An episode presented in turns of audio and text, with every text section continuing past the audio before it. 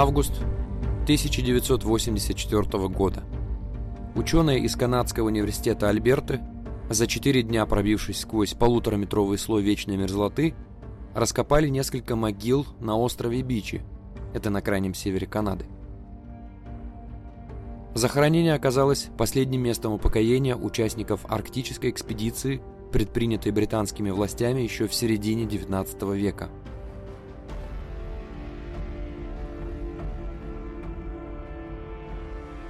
Взору археологов предстала шокирующая картина. В скованной льдом земле, не оттаивающей даже под летним солнцем, лежали прекрасно сохранившиеся тела трех молодых людей, умерших 138 лет назад. Останки принадлежали членам экипажа кораблей «Эребус» и «Террор», которые пришли в Арктику под командованием опытного мореплавателя сэра Джона Франклина. Экспедиция, предпринятая англичанами в 1845 году, должна была войти в историю, доказав существование северо-западного морского пути из Атлантики в Тихий океан. Вместо этого она стала крупнейшей без вести исчезнувшей экспедицией того времени.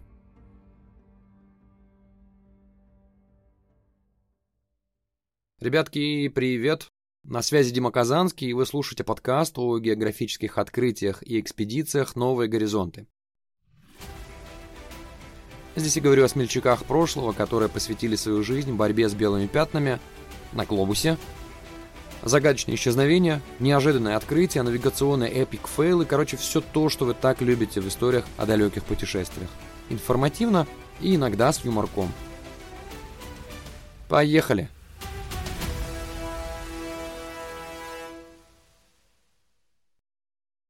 И для того, чтобы качественнее погрузиться в контекст сегодняшней истории, давайте сначала разберемся, что такое вообще Северо-Западный морской путь, и самое главное, почему его открытие это, ну, прям big deal для Британской империи 19 века.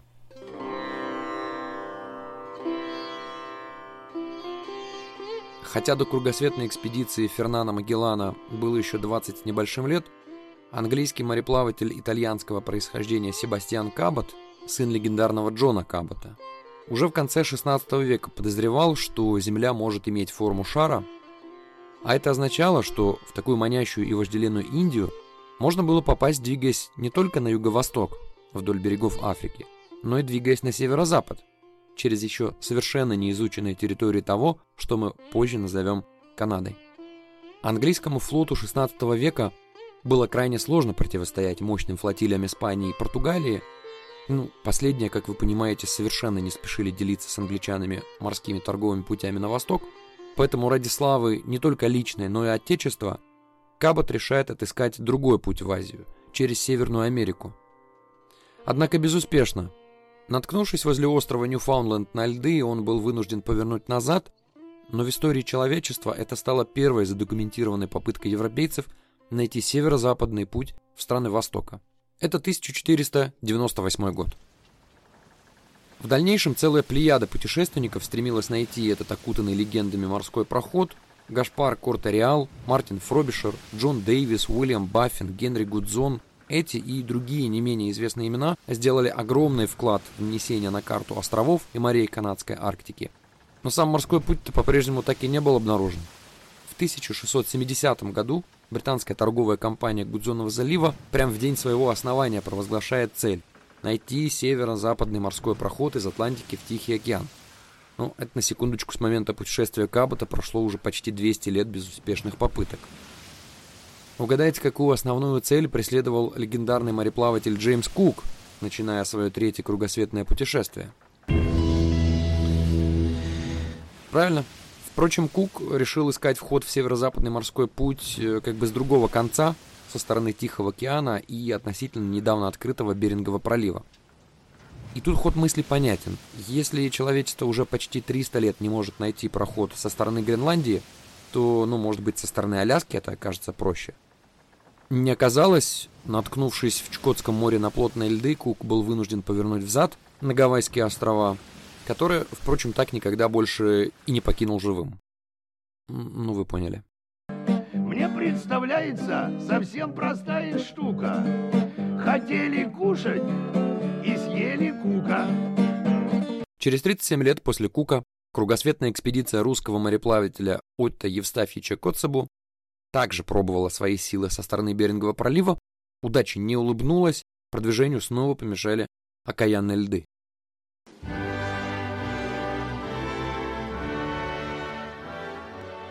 По окончанию наполеоновских войн и, соответственно, континентальной блокады Британии, в Лондоне стало понятно, что открытие собственного морского пути в Юго-Восточную Азию – это без преувеличения вопрос национальной безопасности. Морской путь через Южную Америку, огибая мыс Горн, это, ну, чрезвычайно долго, как вы понимаете. А Панамский канал построят только через 100 с лишним лет. Вояж через Атлантику, огибая Африку, также не предвещал быть быстрым, а Суэцкий канал построят только через 50 лет. Идти через Северный морской путь вдоль берегов Сибири уже гораздо быстрее, но стремительно ухудшающиеся отношения Лондона и Петербурга также не могли гарантировать надежность этого варианта. В случае чего русский царь, в общем-то, в любой момент мог закрыть Севморпуть для прохода кораблей британской короны. Поэтому в первой четверти XIX века британцами предпринимается ряд морских и сухопутных экспедиций по исследованию арктического побережья Канады. В ходе чего становится почти очевидным, что в том или ином виде морской проход все-таки существует. Ну, осталось только пройти по нему на кораблях.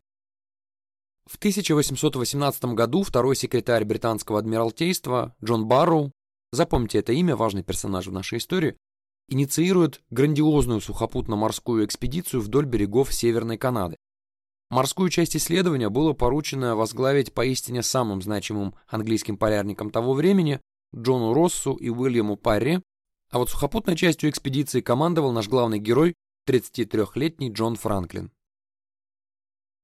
Согласно плану, исследовав устье реки Коппермайн, группа Франклина должна была идти на восток для встречи с кораблями Парри, Хотя в той же инструкции говорилось, что с целью разведки исследователи, в общем-то, могут двинуться и на запад, в сторону еще принадлежавшей России Аляски. Ну, или выдвинуться даже на север. Планирование, короче, как вы понимаете, было не самым директивным. Не более конкретно был устроен и процесс снабжения первой экспедиции Франклина, в результате чего группа испытывала практически постоянную нехватку продовольствия и еды, в итоге за три года путешественники смогли нанести на карту какую-то совершенно незначительную полоску арктического побережья Канады. Группа так и не встретилась с кораблями Парри и, в общем-то, большую часть времени, по сути дела, была вынуждена бороться за свое выживание. Из 19 участников экспедиции в живых осталось только 8 человек.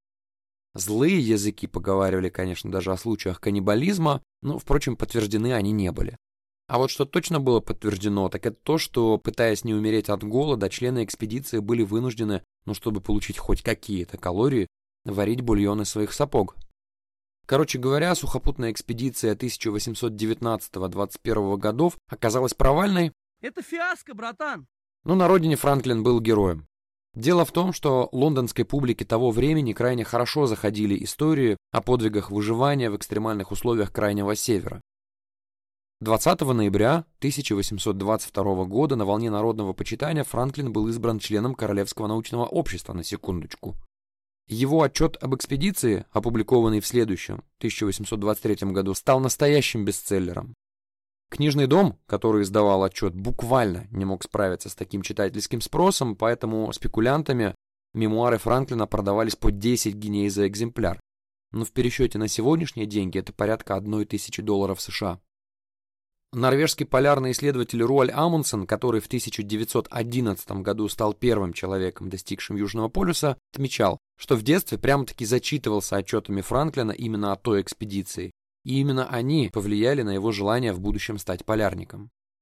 Удивительно, что из всего рассказа больше всего приковывало мое внимание именно описание лишений, испытанных Франклином и его спутниками.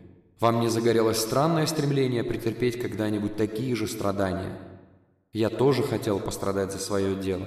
Не в знойной пустыне по пути в Иерусалим, а на ледяном севере, на пути к широкому познанию, доселе неведомой великой пустыни.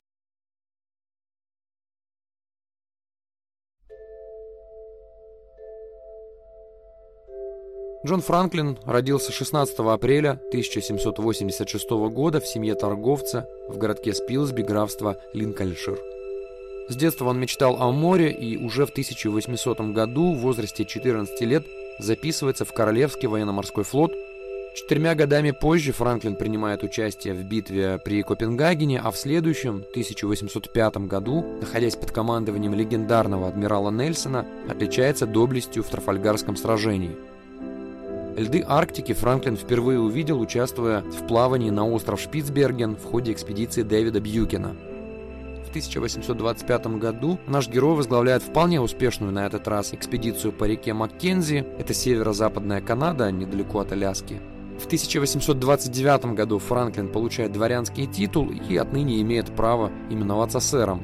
В возрасте 53 лет он назначается лейтенант-губернатором земли Ван Димена. В то время так назывался сегодняшний остров Тасмания. Там сэр Джон прослужит 5 лет, и в 1844 году он возвращается в Лондон, где уже совсем скоро возглавит экспедицию, которая так никогда и не вернется домой. В год возвращения Франклина в Лондон уже знакомый нам Джон Барроу по-прежнему занимает должность второго секретаря Адмиралтейства и по-прежнему мечтает открыть северо-западный морской путь. И сделать это он, по всей видимости, планировал в аккурат к 40-летнему юбилею своей службы, ну, после чего был намерен уйти на заслуженный покой. Предполагалось, что выход на пенсию на такой позитивной ноте позволит навеки вписать его имя в аналы ВМФ Британии, получив поддержку тогдашнего премьер-министра Роберта Пилла, Бару приступает к организации плавания. Ну и первое, с чего он начинает, это выбор будущего командира экспедиции – Если бы мы на машине времени могли с вами попасть в Лондон 40-х годов 19 века и поинтересоваться у жителей, кто, по их мнению, достоин возглавить экспедицию, то в большинстве случаев мы бы с вами услышали имя Уильяма Парри. В общем-то, так думал и сам Барроу. Впрочем, Парри отказывает в чести, ссылаясь на уже почтенный возраст, ему 60, и довольно слабое здоровье. Вторым кандидатом был куда более молодой, но не менее уважаемый полярник, 44-летний Джеймс Кларк Росс, Море Росса у берегов Антарктиды вот названо как раз в его честь, им же. Произошло это в 1841 году в ходе полярной экспедиции на кораблях «Эребус» и «Террор». И вот именно на этих двух кораблях, по замыслу Барроу, должна будет состояться новая экспедиция по канадской Арктике. Примечательно, что в честь упомянутых выше кораблей Росс назвал вулканы в Антарктике. Да, они там тоже есть. Эребус это, кстати, самый южный действующий вулкан на Земле – но не спешите гуглить высоту. Эребус 3794 метра, высота террора 3230 метров. Хотя второй секретарь Адмиралтейства возлагал большие надежды на Росса, тот тоже отказывается возглавить экспедицию. Все дело в том, что незадолго до предложения Барроу Росс во второй раз женится и дает своей молодой супруге слово офицера, что он больше никогда не станет рисковать жизнью и уходить в полярные экспедиции. Спойлер станет. Третья кандидатура Джона Барроу – это опытный мореплаватель Фрэнсис Кразье. В нашей истории он тоже займет достойное место, так что запомните и его имя. Но тогда, в тот момент, от данного варианта достаточно быстро отказываются. Дело в том, что Кразье был ирландцем, и в Адмиралтействе посчитали, что негоже какому-то тамерлашке командовать англичанами. Но времена он равы. И только с четвертой попытки, почти как в той самой песне,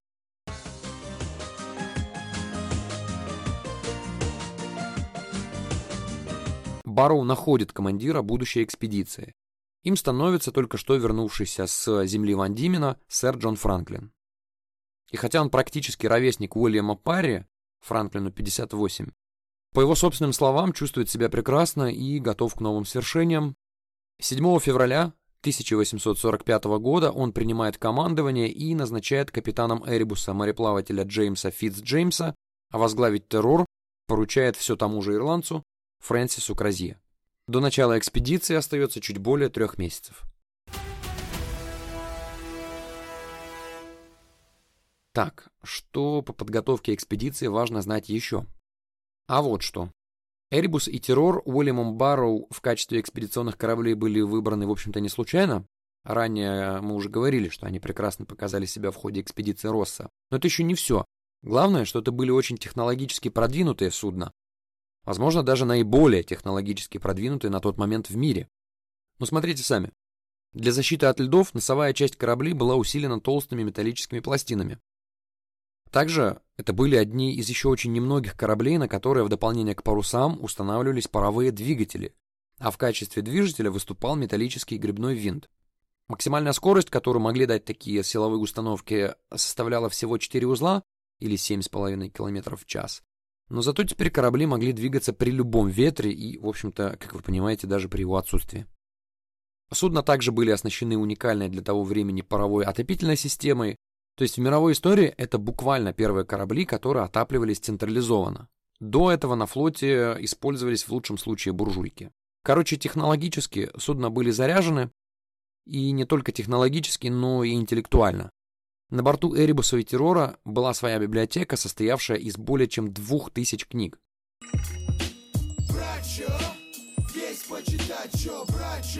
Если вы помните, первая экспедиция Франклина потерпела полнейший крах, в том числе по причине совершенно бездарной организации снабжения.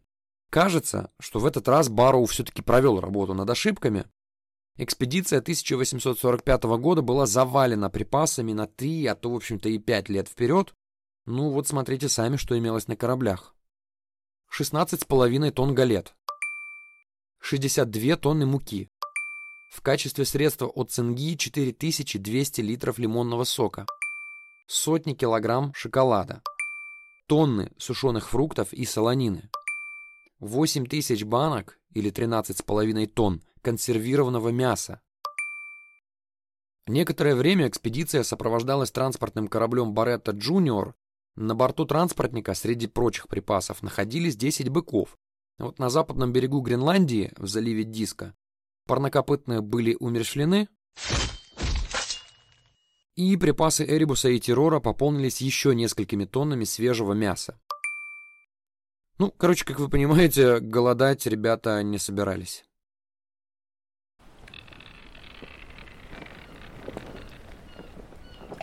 2 мая 1845 года Франклин получает финальные инструкции от Адмиралтейства и проводит двухнедельные ходовые испытания – 19 мая на двух кораблях со 134 членами экипажа под восторженные крики провожающей толпы экспедиция отправляется в путь.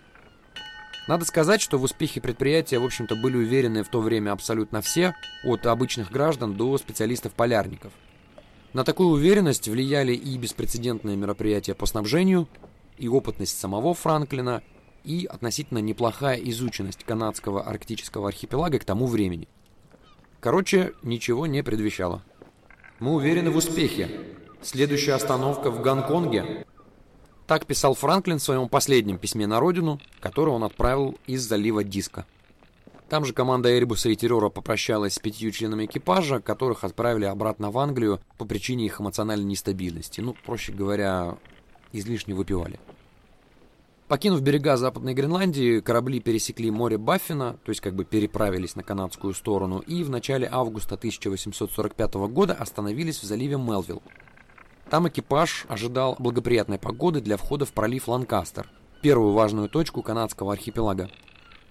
В том же заливе экспедиция случайно встретилась с двумя китобойными суднами «Энтерпрайз» и «Принц Уэльский».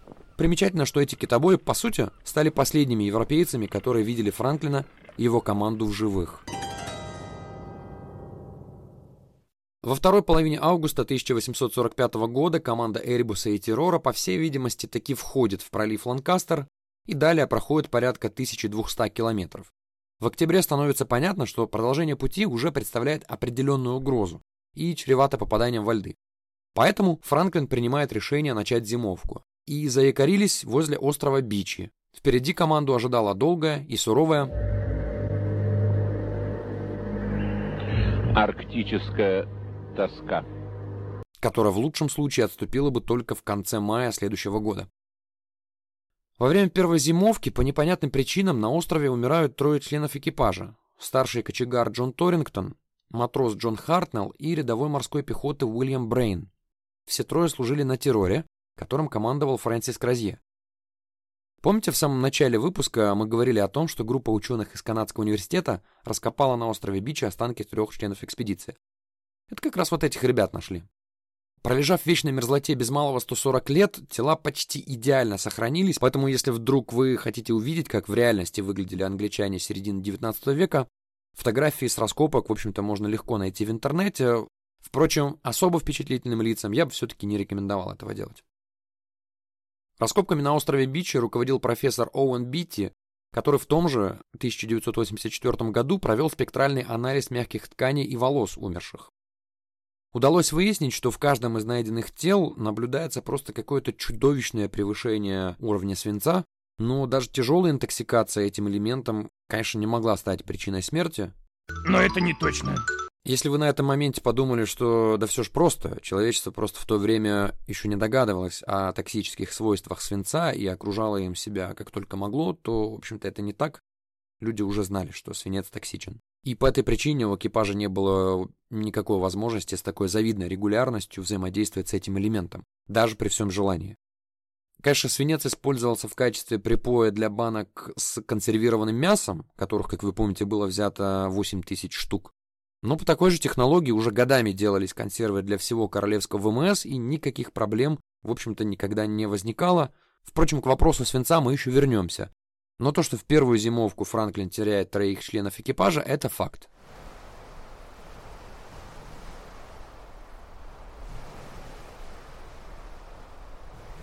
Ключевой момент экспедиции происходит в сентябре 1846 года. Выйдя после зимовки с острова Бичи, корабли двинулись, по всей видимости, на юг. Я говорю по всей видимости, потому что, ну, даже сейчас, спустя 180 лет, мы не располагаем всеми деталями экспедиции Франклина, а имеющиеся у нас данные были по крупицам собраны в ходе нескольких десятков поисковых экспедиций. Так вот, в начале сентября 1846 года члены экипажа кораблей начинают все чаще обнаруживать в водах паковый лед. Это лед, который пережил несколько циклов таяния и нарастания. Ну, если выразиться проще, многолетний лед. Толщина пака внушительна, она обычно составляет не менее трех метров. Даже для кораблей, обшитых металлическими пластинами, такой лед мог представлять значительную угрозу, так как заблокировав корабль, силой оказываемое давление на корпус, он мог попросту раздавить судно.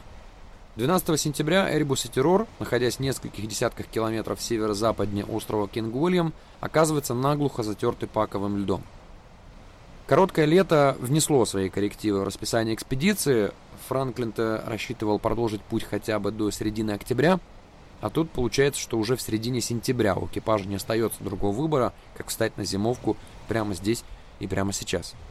Но поскольку провизии на кораблях хватило бы еще минимум на 2-3 года, то полагать, что ситуация являлась безвыходной, ну, было бы слишком преждевременно. Руководство экспедиции в Лондоне посчитало, что зимуя экипаж должен находиться в условиях максимального комфорта, поэтому на борт были взяты фарфоровая посуда, хрустальные бокалы, столовое серебро, спортивные и музыкальные принадлежности. Короче, все то, что могло бы напомнить экипажу о доме и удержать его психику под контролем. Все-таки полгода без солнца и 9 месяцев при минус 30 это, ну, не еврозима. После зимовки 46-47 годов, когда море очистится от льда, экспедиция планировала пройти на юг, южнее острова Кинг-Уильям. Далее необходимо было повернуть на запад. И вот если окажется, что от Кинг-Уильям до полуострова Кент реально пройти на корабле, то технически это подтвердило бы существование северо-западного морского пути. Дело в том, что проливы западнее полуострова Кент уже были изучены, в том числе и самим Франклином в ходе экспедиции 19-21 годов. Все же зима 46-47 оказывается суровой и затяжной, а лето холодным настолько, что льды вокруг Эребуса и Террора так и не растаяли. А это означало, что экспедиция будет вынуждена потерять на этом месте еще один год, так и не сдвинувшись ни на метр в желаемом направлении. И вот такой расклад, если и не был еще критичным, то существенно снижал шансы экспедиции на успех. Потому что даже если в следующем, 48 году, льды все-таки растают, в чем уверенности, конечно, не было никакой, то у команды будет буквально там 2-3 месяца до наступления холодов, чтобы добраться до ближайшей цивилизации в устье реки Маккензи – а это почти 2000 километров по безжизненной Арктике. Холодным лето 47-го выдалось не только в Канаде, но и в Англии. В августе Лондон испытал на себе настоящую снежную бурю, а в сентябре супруга Джона Франклина, леди Джейн Франклин, поднимает в Адмиралтействе вопрос о снаряжении группы с целью поисков ее мужа. Для представителей морского ведомства такая ранняя тревога была не совсем понятна, потому что для полярных экспедиций того времени не выходить на связь на протяжении двух-трех лет ну, было практически нормой. Все же ведомство не выдержало натиска леди Джейн, однако сообщило, что снарядить группу смогут не ранее весны следующего года. Во время незапланированной стоянки во льдах летом 47-го некоторые члены экипажа Эребуса и Террора жалуются на недомогание, боль в суставах, синяки на теле и помутненное сознание. В общей сложности за год простоя экспедиция потеряла около 20 членов экипажа, это без учета тех трех, которые умерли во время первой зимовки на острове Бичи. Некоторые из этих 20 моряков совершенно очевидно умерли от цинги, что казалось более чем странным, так как рацион экипажа в тот год был вполне сбалансированным. Да, к тому моменту уже не было свежего мяса, но было консервированное, были сушеные фрукты, был лимонный сок, они как бы вполне были способны профилактировать цингу. Экспедиционный врач Генри Гудсер предположил, что на организмы моряков может воздействовать какой-то яд, к примеру, свинец. По крайней мере, симптоматика очень сильно напоминала интоксикацию именно этим элементом. В пользу данной гипотезы говорили и жалобы многих членов команды на повышенную нервную возбудимость и помутнение сознания. Ну, а как мы помним, уже в наше время антрополог Оуэн Бити установил, что у троих англичан с острова Бичи было колоссальное превышение нормы свинца в тканях организма. Но если так, то каким образом экипаж мог контактировать так долго и так регулярно со свинцом? И тут для более глубокого понимания контекста нам с вами необходимо вернуться обратно, в 1845 год. 1 апреля Адмиралтейство обращается в лондонскую компанию Стивена Голднера, которая занимается производством консервированного мяса. Морское ведомство в этот день делает у Голднера ну совершенно нешуточный заказ тех самых 8 тысяч единиц консерв. И это всего-то за 6 недель до выхода кораблей в море. Никакой существенной автоматизации процесса производства в то время, как вы понимаете, еще не было, а имеющихся людей в производстве Голднера не хватало, чтобы справиться с таким щедрым заказом в такой короткий срок. Но предприниматель не мог позволить себе отпустить госзаказик, и поэтому он экстренно нанимает большое количество новых сотрудников и обучает их буквально на ходу. Также, по всей видимости, было решено снизить себестоимость производства за счет более дешевого сырья и игнорирования некоторых предписаний пищевой безопасности. И вот по идее, некачественно выполненный свинцовый припой мог вступать в химическую реакцию с мясом, делая его настоящим ядом. И хотя, как мы с вами уже говорили, интоксикация свинцом не являлась причиной смерти моряков, она, тем не менее, сильно ослабила организмы и привела к целому букету других потенциально смертельных заболеваний, цинги, туберкулезу и пневмонии. Понимание того, что консервированное мясо может представлять собой серьезную угрозу, пришло, видимо, только в конце третьей зимовки, весной 1848 года. Однако к этому времени именно консервы стали основой рациона членов экспедиции, а на оставшемся небольшом количестве галет, солонины и шоколада завершить путешествие успешно уже, конечно, не представлялось возможным.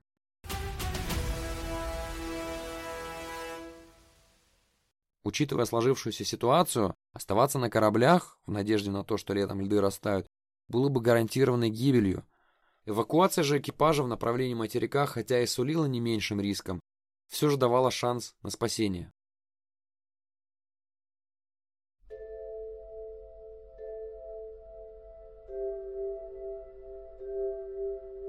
О последних шагах экспедиции мы знаем из двух коротких заметок, которые были найдены поисковым отрядом Фрэнсиса Маклинтока только весной 1859 года, то есть через 11 лет после того, как экипаж Эребуса и Террора покинул корабли. А заметки были найдены в Гурии, это каменная пирамида, на острове Кинг-Уильям. Первое сообщение датировано 28 мая 1847 года и написано Джоном Франклином. Корабли Ее Величества Эребус и Террор зимовали во льду под 70 градусом северной широты и 98 градусом западной долготы. Зиму 46-47 провели у острова Бичи, предварительно поднявшись по проливу Веллингтон и вернувшись по западной стороне острова Корнуоллис. Экспедицией командует Джон Франклин. Все в порядке. Возможно, вы обратили внимание, что, сообщая о зимовке на острове Бичи, Франклин допускает ошибку, потому что зимовка, о которой он пишет, была не в 46-47, а годом ранее. Второе сообщение, более мрачное, было написано на этом же листе бумаги, только уже рукой капитана корабля «Террор» Фрэнсисом Кразье. 25 апреля 1848 года. Корабли Ее Величества Эребус и Террор были покинуты 22 апреля в пяти лигах к северо-северо-западу от этого места, будучи затерты льдами 12 сентября 1846 года. Офицеры и команда в составе 105 человек под командованием Кразье стали лагерем здесь, под 69 градусом северной широты и 98 градусом западной долготы. Сэр Джон Франклин умер 11 июня 1847 года. Общая потеря экспедиции на настоящий момент – 9 офицеров и 15 матросов. Завтра выступаем на реку Бак. Итак, что мы узнали из второго сообщения? Давайте в хронологическом порядке. 12 сентября 1846 года корабли затерты льдами. Сэр Джон умер 11 июня 1847 года. Значит, свое сообщение на этом же листе бумаги Франклин написал, получается, за две недели до своей смерти о ее причинах Кразье нам не сообщает. 22 апреля 1848 года корабли были покинуты экипажем, состоящим к тому времени из 105 человек. А завтра, получается 26 апреля, экипаж должен выйти в направление устья реки Бак. В том месте тогда находилась фактория компании Гудзонова залива. Это порядка 400 километров пути. Командование экспедиции принял на себя Кразье. Да, так и получается. Экипаж не стал надеяться на возможное таяние льдов и покинул корабли. Лед в лучшем случае начал бы вскрываться не ранее середины июня, и Кразье размышлял, ну, примерно так. Чем сидеть ждать, пока это произойдет, лучше уж раньше выйти в пеший поход и за это время добраться до хоть какой-нибудь цивилизации. Кроме того, по пути был шанс, хоть и невысокий, наткнуться на какое-то пропитание, птиц, тюленей, может быть, даже медведей. Хотя, конечно, надо понимать, что мы говорим о территориях, на которых ну вообще ничего не растет и практически ничего не водится.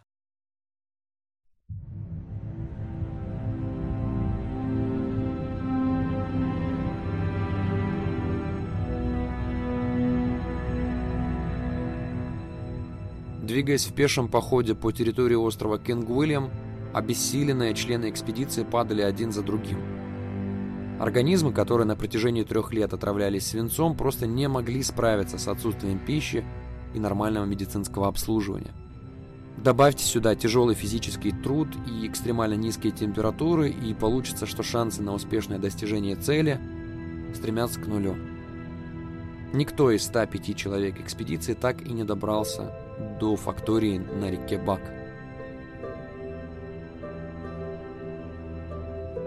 А примерно в это же время, на другом конце света, не без давления леди Франклин, скажем, из Лондона выходит первая поисково-спасательная миссия под руководством Джеймса Кларка Росса, которому, кстати, все-таки пришлось нарушить данное жене слово и отправиться на поиски своего дорогого друга Джона. Экспедиция Росса за три года не нашла ничего, что могло бы пролить свет на возможное местонахождение Эребуса и Террора, в 1849 году на помощь Россу отправлены еще две поисковые команды. Одна ищет Франклина со стороны Тихого океана, а вторая в районе реки Маккензи, что недалеко от Аляски. Но и то, и другое, как вы понимаете, естественно мимо, потому что люди Франклина попросту не дошли так далеко на запад. В конце 49-го Адмиралтейство объявляет награду в 20 тысяч фунтов стерлингов, это около 2 миллионов долларов, за информацию о точном местонахождении экспедиции или 10 тысяч за любую информацию о судьбе группы Франклина. Как результат, уже в следующем году в дополнение к Россу исчезнувшую экспедицию ищут уже 11 британских и 2 американских корабля. 23 августа 1850 года одна из поисковых групп находит на острове Бичи большое количество пустых консервных банок и три могилы, Искатели установили, что захоронение принадлежит трем членам экипажа Франклина. А по количеству банок стало понятно, что здесь группа зимовала. Но понять, куда Эребус и Террор двинулись дальше, не представлялось возможным. В 1854 году путешественник Джон Рэй во время своего пешего исследования полуострова Бутия, это чуть восточнее место гибели экспедиции, встретил инуита, который рассказал, что в устье реки Бак видел примерно 35-40 умерших от холода европейцев, Другие эскимосы показали Рэю некоторые артефакты, пуговицы, вилки, компас. Предметы, ну, очевидно, принадлежали членам разыскиваемой группы англичан. Чуть позже Рэй зафиксировал рассказ еще одного инуита. Тот сообщал, что, пройдя через заброшенный европейцами лагерь в котле для приготовления пищи, обнаружил кость, явно принадлежащую человеку. Судя по изуродованному виду некоторых трупов и по содержимому котелков, очевидно, что наши соотечественники были доведены до крайности и, стремясь продлить свое существование, дошли до каннибализма. Так в своем отчете в Лондон Рэй описывал сведения, полученные от коренных жителей. Сообщение о возможном каннибализме вызвало в столице настоящий холивар. Кто-то допускал такую вероятность, ну, а кто-то даже и думать не хотел, что благочестивые богоизбранные англичане, в том числе, возможно, даже сам Франклин, могут опуститься до такой мерзости.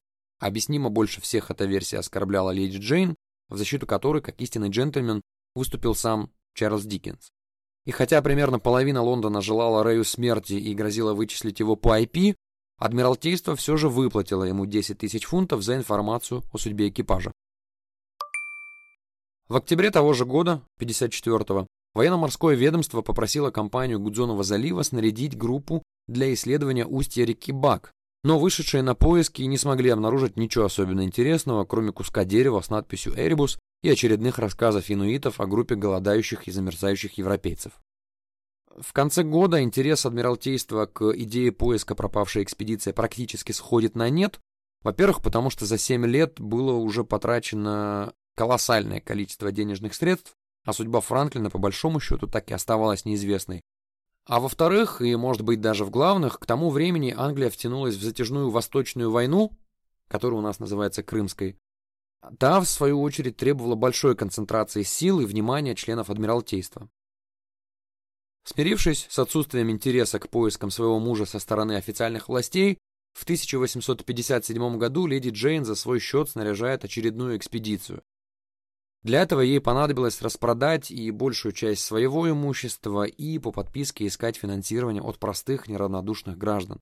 В итоге на собранные средства кое-как удалось снарядить лишь небольшое суденышко под названием «Фокс».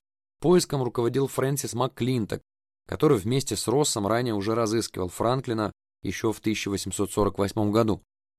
И вот несмотря на всю скромность этой поисковой экспедиции, в 1859 году в Гурии на острове Кинг-Уильям МакКлинток как раз и находит вот эти два сообщения, которые мы зачитывали ранее. Из второго авторства Фрэнсиса Кразье, общественность и узнала точную дату смерти сэра Джона Франклина.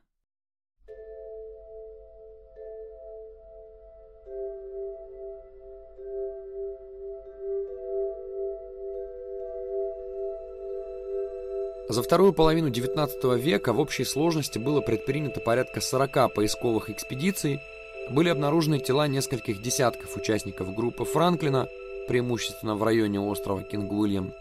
Однако объявлено, что все 105 моряков, покинувших Эребус и Террор, погибли в пути, так и не сумев добраться до хоть какой-нибудь цивилизации. Ни точного места захоронения, ни причин смерти самого Франклина выяснить пока так и не удалось.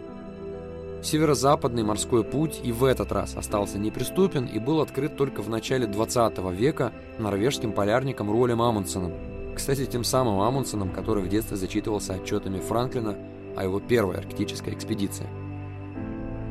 Морской поход, на открытие которого у человечества ушло более 400 лет, впоследствии активно так никогда и не использовался.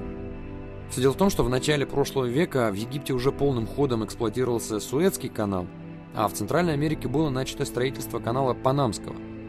Оба пути в Юго-Восточную Азию были и короче их северного собрата, ну и, конечно, менее опасными за счет гораздо более мягких климатических условий.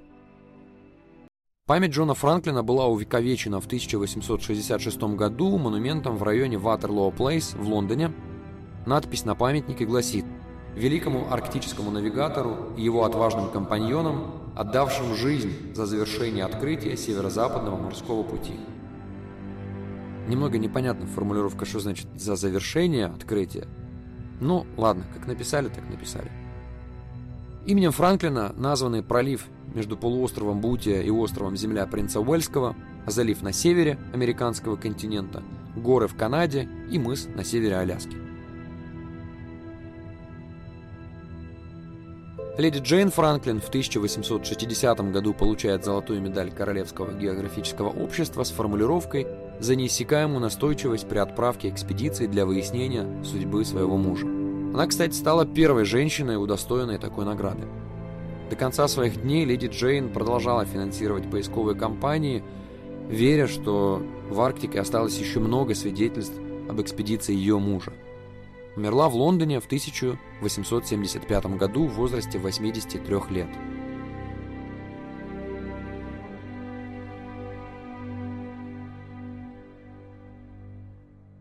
Кстати, любопытно, но останки Эребуса были найдены. Найдены они были группой канадских исследователей, и угадайте в каком году? Только осенью 2014 года.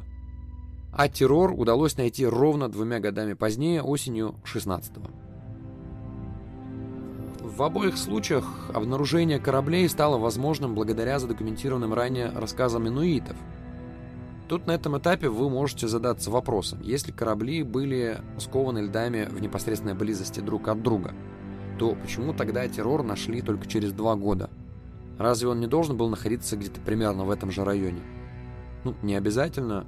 Видимо, паковый лед, который намертво сковал корабли в 46 году, при таянии как-то разнес их в разные стороны, потому что террор был найден в ни много ни мало 50 километрах от места обнаружения Эребуса.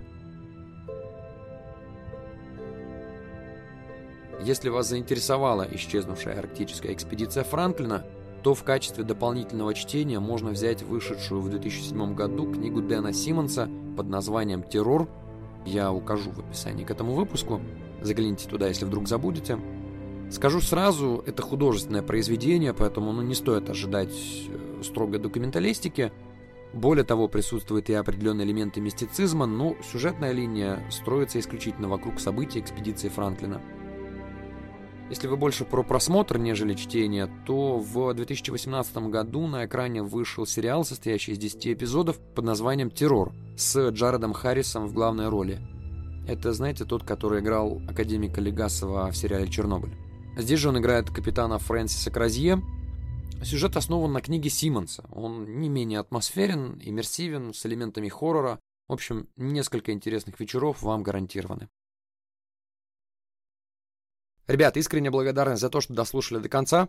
Если выпуск понравился, то свою поддержку вы можете выразить несколькими несложными способами. К примеру, поставить оценку и написать отзыв в приложении, где вы слушаете этот подкаст, либо поделиться выпуском со знакомыми, для которых он может быть интересен. Ну, либо подписаться на наш телеграм-канал, ссылка на который будет в описании.